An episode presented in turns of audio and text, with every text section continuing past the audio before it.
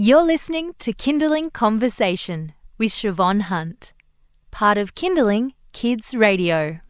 Tonsillitis. It's one of those things that can be quite difficult to pin down.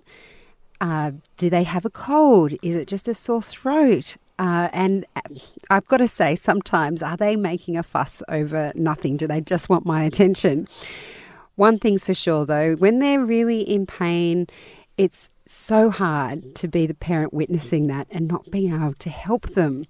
Dr Elysia Thornton-Benko is a GP from Bondi Road Doctors, and she's here to answer our questions about tonsillitis. Hi, Elysia. How are you? Well, thank you, Siobhan. So, how do kids actually get tonsillitis? Yep.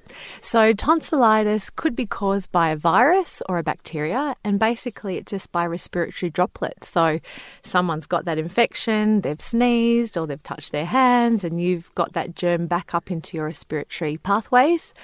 And off you go. Yeah, there you tonsillitis are. You have. Now, how is it? I mean, I'm not sure if this is a difficult question to answer, but how contagious is it, and for how long is it contagious? Because that's another thing we struggle with as parents, knowing how long to keep our kids home or away from children, other children. Yeah. I mean, I wouldn't overthink it as a parent too much. I mean, basically tonsillitis means inflammation of the tonsils at the back of the throat. And it depends on the cause as to that incubation period. But usually when children have active symptoms, whether it be runny nose, sore throat, low-grade or high-grade fever, they are usually infective, and they possibly have been infective a little bit before that. Can't do much about the past that you didn't know about. But then certainly while they have active symptoms, they are infective. And they're also probably miserable. Yes. So they don't want to go anywhere anyway. Absolutely. One thing I'm curious about with tonsillitis is I remember as a kid I got it a lot. Mm-hmm. I remember my mum always asking me to, she'd always look at my tonsils, and if there was white stuff on my tonsils, that was tonsillitis. Yes. Is that what it is, or is it just if they're red and, because my kids seem to have huge tonsils. Yes.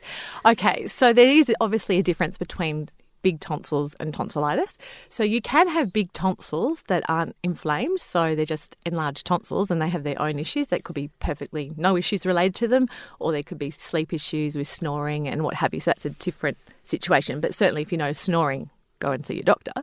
But then when you're talking about tonsillitis, it's the inflammation and the redness of the tonsils, whether they were previously large or small. It's that redness, that inflammation of the tonsils themselves. Now, it doesn't actually have to mean that they have white bits on them or an exudate or pus on them, but certainly your mum was correct. If you have got white bits on the back of a red throat and your throat's sore, that's tonsillitis. And actually that's more like, well, it can be caused by a virus, but it also has a high chance that it's caused by a bacteria. And the way a doctor or parent can tell the difference and how you would manage it is a little bit in the symptoms that you're observing and that the child's complaining of. So if it's more likely to be in the bacterial spectrum, usually a child is a little bit more unwell, they're a little bit more pale, and they might have a higher fever, but maybe not. But they tend not to have so much of the cold symptoms. They tend not to have so much of a runny nose and sneezing and a cough. Usually they're just complaining of a razor red, sore throat, their glands or their neck. So they might be complaining about neck pain. And so if they're definitely off colour and they're complaining more of pain in the neck or the throat or the glands, then that is definitely an indication that it could be a bacteria, should go to the doctor, and likely some penicillin would be indicated.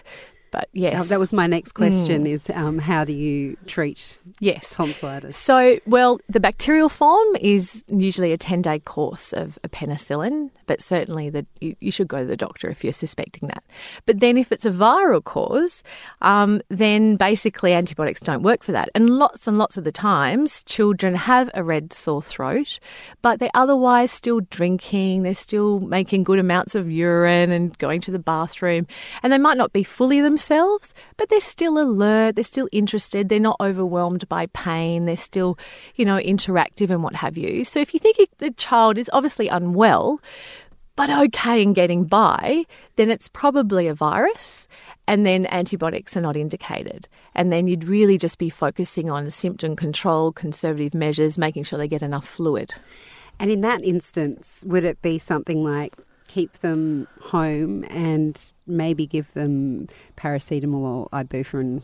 Yes. As they need it. Yeah, so certainly as far as keeping away from preschool or school, definitely if they have active symptoms and they're feeling a bit off colour, then yes, keep them at home, get them feeling better before you put them back out in the jungle of germs.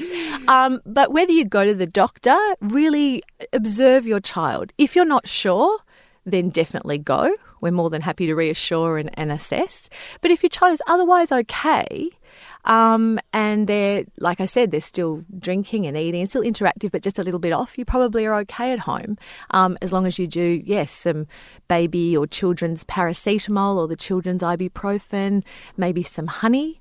It depends on the age group of the child as well that we're talking about, but older children's, there's the honey lozenges.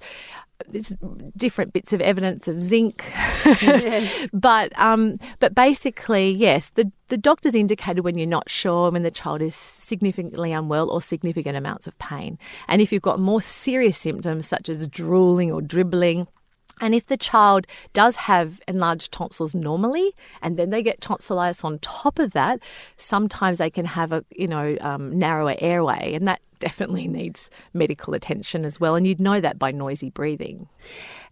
Now, I had tonsillitis a lot, as I said, yes, as a kid. I didn't get my tonsils out until, yes, I was 21. Right, 22. Okay. Wow. And is that a record? No. Yeah, took a long time for us to make that decision. But it is something that, as a parent, I hear a lot of, yes, that parents will get their kids' tonsils and adenoids out. Mm. Obviously, if they've gone to a specialist and that's what they've recommended for other reasons. But when would you get your tonsils out because you have tonsillitis? Mm-hmm. Is there a number of recurring episodes of tonsillitis where you go, this is ridiculous, it's obviously a problem, let's go see someone about getting them out? Yeah. I mean, all specialists and doctors and possibly parents as well and nurses have slightly different opinions on all of this. Yeah, I bet. However, as far as numbers are concerned, usually if you've had 7 cases of confirmed tonsillitis or 6 to 7, yeah, then you'd be starting to very seriously consider. And that's in a 12-month period, in a year. But less than 6 could be considered normal for that age group. And often, as the years go by, they might then suffer less. But it does depend on the individual, and it does require individual assessment. But if you certainly feel that your child is having recurrent, regular episodes, then that's a discussion that they need to have with the medical professional for sure. Okay, well, just before we leave this delightful conversation about tonsillitis, could you just recap for us what parents need to look out for and then what next steps they should take when it comes to tonsillitis? Yeah. So I think the main thing is looking at your child and their behaviour. So if they've got symptoms but they're otherwise still engaged, still interactive, maybe a little bit more fatigued than usual, a little bit less interested in things, but still they're talking, they're moving their head, they're drinking and they're making urine and going and passing urine, then, and you're feeling okay as a mother or father or caregiver, then I think you can actually just do those conservative measures at home and symptom control and lots of fluids, etc., and have a very low threshold to go and seek medical advice if there's any deterioration or you're concerned. But the real telltale signs are significant pain and alteration in behaviour or even level of consciousness if they're very pale, they've got any signs of distress or breathing difficulty, you're concerned, and that's enough. If you've got instinctive concerns, then you should trust that. Certainly if they're not drinking anything and they're in significant amounts of pain and they're just not interested in anything, then they definitely need medical help. If there's any rash associated with that, then take that much more seriously. Obviously, I think a lot of people know about those different rashes, and it doesn't necessarily go along with a tonsillitis, but it's always just good to know in general. If you've got an unwell child who has a small area of a rash that looks like bleeding under the skin and that you'd press it and it wouldn't go white, then take that very, very seriously and consider even an ambulance, but certainly don't ignore a sign like that. And that is a sign of meningococcal, isn't it? is, and it is. It's. I mean, it's rare. It's 99% of the time a child has different types of symptoms of being unwell, and it doesn't mean meningococcal. But I think in the way back of your head, you just need to know, if I ever saw that, that's something I'm not going to sit around and analyse. Good tip. Thank you so much. Elysia, thanks for coming in today. Thanks for having me. That's GP Dr Elysia Thornton-Benko of Bondi Road Doctors.